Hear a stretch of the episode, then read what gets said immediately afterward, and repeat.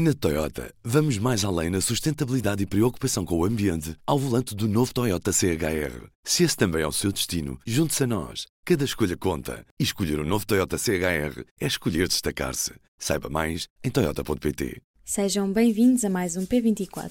Hoje falamos das rotinas laborais pós-Covid. Antes da pandemia, já muitas empresas implementavam políticas laborais flexíveis, em que o horário e o espaço de trabalho são uma decisão do trabalhador. Com a implementação do teletrabalho obrigatório em março de 2020 e prestes a começar um segundo confinamento, serão as rotinas laborais entrar numa nova era? Será o fim do trabalho das 9 às 5?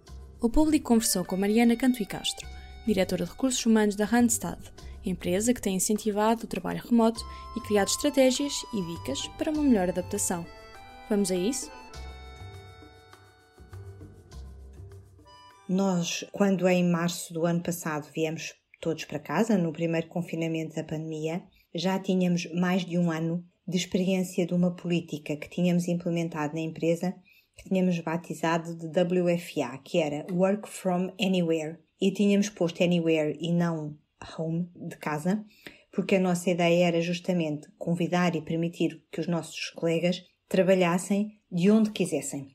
Uh, ficou estabelecido para arranque da política que era um dia por semana, e a opção do trabalhador era escolher o sítio, o local físico que lhe desse mais jeito para estar a trabalhar nesse dia por semana. Havia apenas três exigências: ter uma boa ligação de internet, ter um, rede de telemóvel e no sítio onde estivesse encontrar um, um canto, uma esquina, qualquer local onde conseguisse fazer uma chamada, quer áudio, quer vídeo, em condições minimamente profissionais, numa parede branca, um sítio ligeiramente reservado, sem demasiado ruído de fundo. Com estas três exigências, cada um escolhia o local onde ia trabalhar naquele dia, desde que, se fosse necessário, pudesse fazer um, uma chamada em condições acústicas, de som e de imagem, minimamente uh, profissional. E foi um grande sucesso esta política, foi um dos fatores que as pessoas, um fator de, de, de motivação e de engagement e que fez disparar os nossos níveis de engagement e sabemos isso porque o medimos num inquérito quinzenal em que as pessoas referiam exatamente isso, que era um dos fatores que valorizavam. Era muito importante para conseguir uma flexibilização interessante da vida profissional, para conciliar vida familiar e vida pessoal, e, e foi muito bem recebido. Tão bem recebido que nós estávamos a equacionar, precisamente em janeiro, há cerca de um ano, como é que íamos uh, modificar a política no sentido de aumentar o número de dias que as pessoas poderiam ficar a trabalhar de onde quisessem, from anywhere. Um, o universo decidiu decidir por nós e uh, deixou-nos cair uma pandemia em cima e atirou-nos a todos para casa. Portanto, não foram nem dois nem três, foram cinco dias por semana. Uh, não foi preciso pensar se era esta ou aquela função, foi de facto toda a gente. Aí não tivemos alternativa. Logisticamente correu muito bem, porque nós todos já tínhamos só computador portátil, telemóvel, dados no telemóvel suficientes para fazer de hotspot, ou seja, já tínhamos as ferramentas necessárias precisamente porque já tínhamos em prática a outra política e precisávamos já ter isso montado. Quanto aos nossos trabalhadores externos, aqueles que colocamos em clientes, conseguimos fazê-lo por, por, via da pandemia também, principalmente trabalhadores de contact centers, colocámos cerca de 10 mil pessoas a trabalhar de casa, seja com portáteis que também já existiam, seja pegando nos próprios computadores tradicionais e levando-os para casa das pessoas e quem não tinha essa possibilidade, fornecendo internet, enfim, dando todas as, as ferramentas necessárias para que as pessoas pudessem trabalhar. E isto foi, um, acho que foi muito importante para as nossas pessoas no sentimento de segurança que, se, que tiveram e de sentirem que a empresa cuidava delas e não queria de forma nenhuma arriscar o seu bem-estar. Eh, nós, de uma sexta para uma segunda, pusemos cerca de 400 pessoas a trabalhar de casa e nos 15 dias seguintes pusemos mais 10 mil. Portanto, foi, foi uma, uma ação logística gigante, mas de facto tínhamos, eh, antes do mês de março terminar, ou logo no final do mês de março, tínhamos a totalidade da empresa a trabalhar de casa. Foi uma experiência única pela rapidez e pela hum, violência com que nos atingiu, não foi completamente nova, foi muito importante para as nossas pessoas, sim. E implementaram esse dia semanal de trabalho flexível, porquê?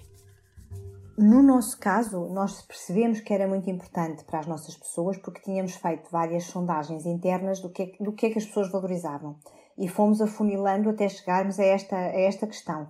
As pessoas disseram-nos, e sabíamos que era muito importante o equilíbrio da vida pessoal com a vida familiar, a flexibilidade das horas de trabalho por questões pessoais, familiares, existência de filhos, apoio a pais, enfim, uma panóplia enorme de situações que todos nós temos nas nossas vidas e, e fomos uh, averiguando de pergunta em pergunta até que descobrimos, e chegou a, a, a, pergunta sagrada ou sacramental, num inquérito que fizemos, que era se houvesse a possibilidade de trabalhar alguns dias no escritório e alguns dias em casa, gostaria, iria adotar essa, essa, essa possibilidade?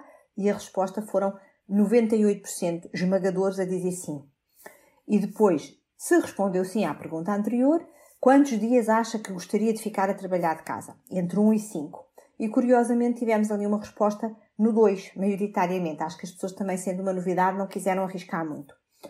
Um, nós resolvemos ser conservadores e começar com menos, porque não sabíamos mesmo se ia resultar ou não.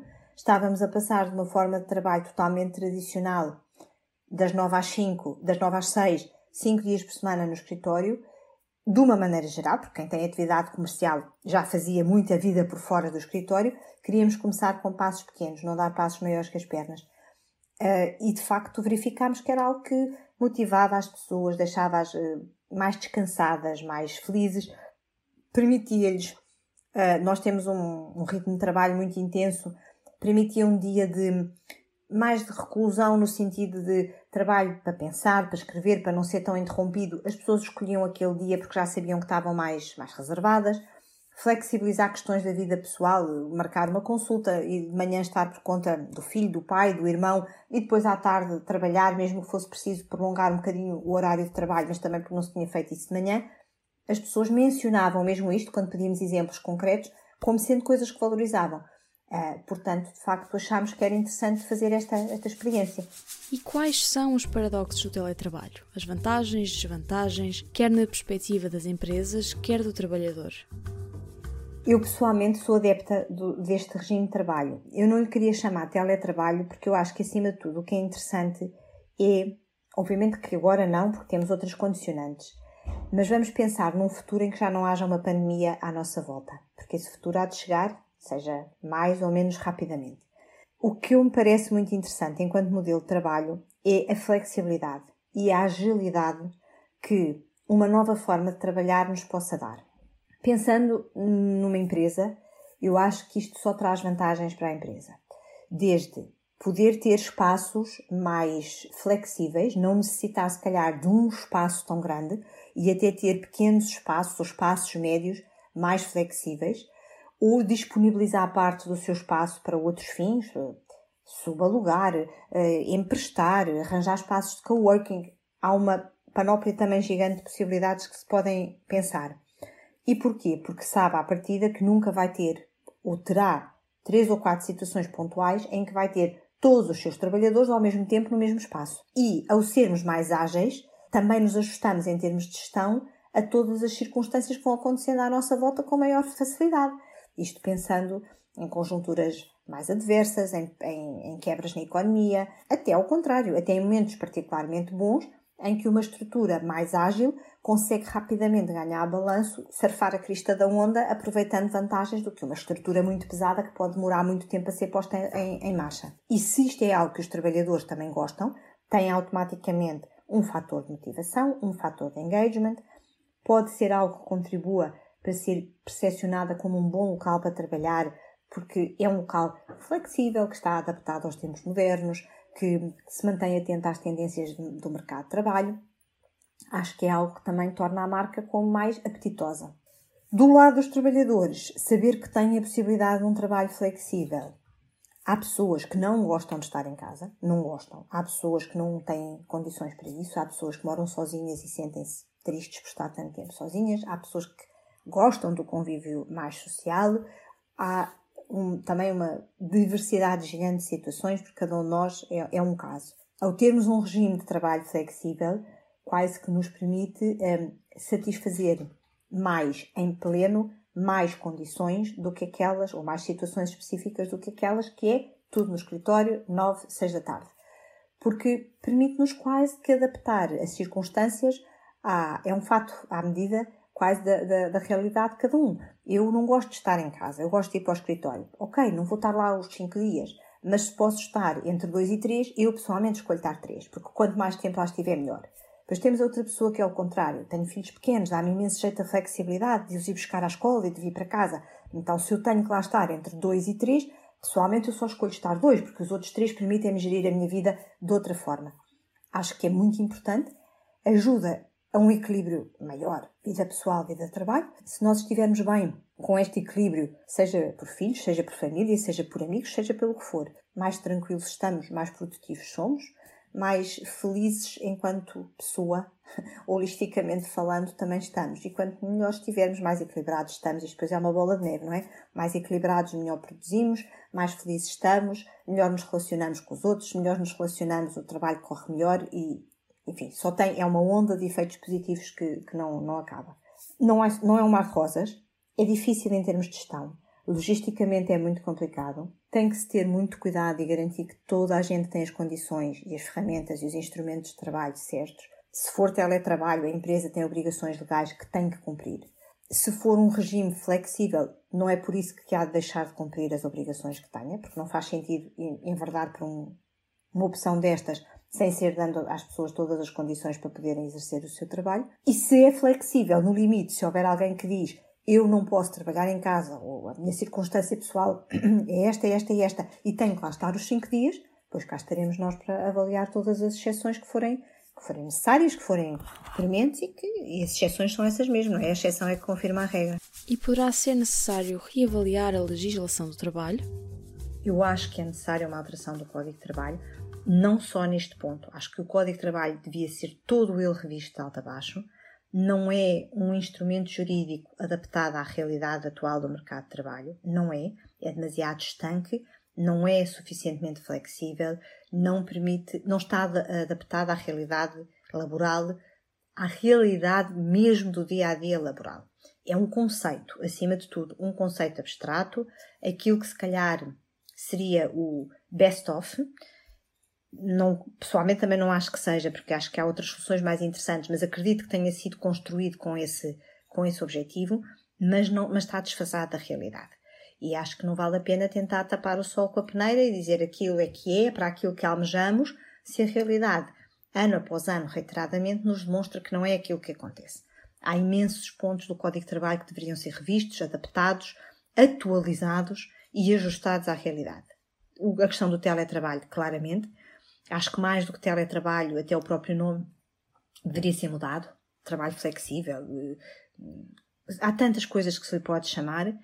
Questões como a que falou do subsídio de refeição, sem dúvida têm que ser ponderadas. Nós continuamos a pagar sempre, até porque estamos numa circunstância excepcional, nem, nem nos passaria pela cabeça fazer, fazer diferente, mas Desde isso, empresas que paguem ou que tivessem em conta subsídios de transporte, o que é que se vai fazer a partir daí? Um, a lei já estabelece, e bem, a obrigatoriedade de fornecer o equipamento e o material de trabalho, certo, mas que material de trabalho será esse daqui para o futuro? Um, antes falava sem material de trabalho, não se entrou nos detalhes dos telemóveis, e o telemóvel tem que vir equipado com, com dados Claro que tem que vir. E tem que ser banda larga, com certeza que tem que ser, porque se vai ser um hotspot para um computador, há muita coisa que não está prevista, até porque não existia sequer na altura em que o Código de Trabalho, já nem digo que foi escrito, a última revisão que foi há 7 ou 8 anos, não existia nada tecnologicamente do que existe hoje em dia, que é absolutamente fascinante a velocidade a que as coisas têm acontecido, e portanto há que ajustar também todo aquele maravilhoso uh, instrumento jurídico, e não estou a ser irónica, o Código de Trabalho é, é uma obra muito, muito boa e muito bonita, mas que tem que ser adaptada à realidade. Presidenciais 2021 no P24. Hoje, todos os candidatos presidenciais respondem à pergunta: concorda com a despenalização da morte assistida? Concordo. Acho que é uma questão de direito humano fundamental. Eh, acho que é um, um, aspecto essencial, inalienável e indissociável do direito à vida.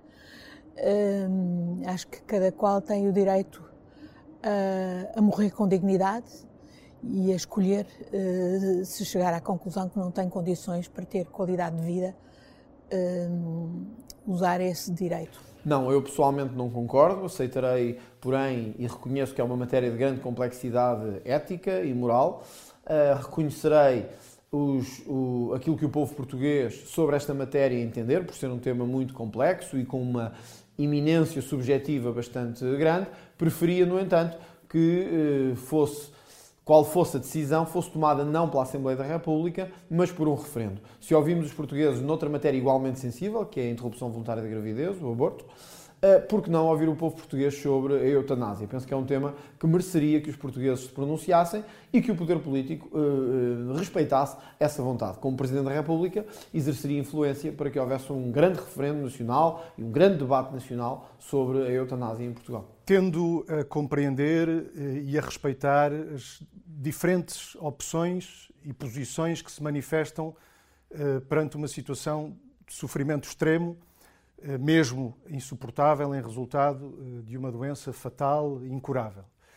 Não esqueço que é muito aquilo que está por fazer em Portugal eh, no que toca a disponibilizar a quem se vê numa situação dessas todos os meios, recursos e possibilidades que hoje a ciência nos oferece para minimizar esse sofrimento. Não podemos descansar enquanto isso não acontecer.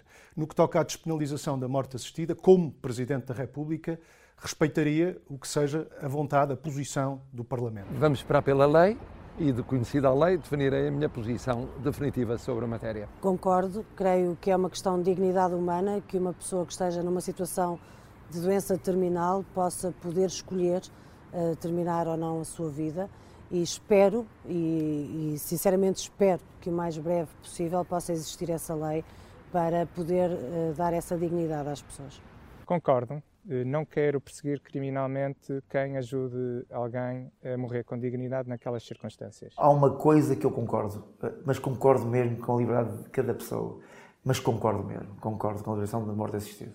O especial Presidenciais 2021 está disponível em público.pt barra presidenciais 2021. E não se esqueça que diariamente há um novo episódio do Poder Público, série Presidenciais. Muito obrigada por nos terem acompanhado até à próxima. O público fica no ouvido. Na Toyota, vamos mais além na sustentabilidade e preocupação com o ambiente ao volante do novo Toyota CHR. Se esse também é o seu destino, junte-se a nós. Cada escolha conta. E escolher o um novo Toyota CHR é escolher destacar-se. Saiba mais em Toyota.pt.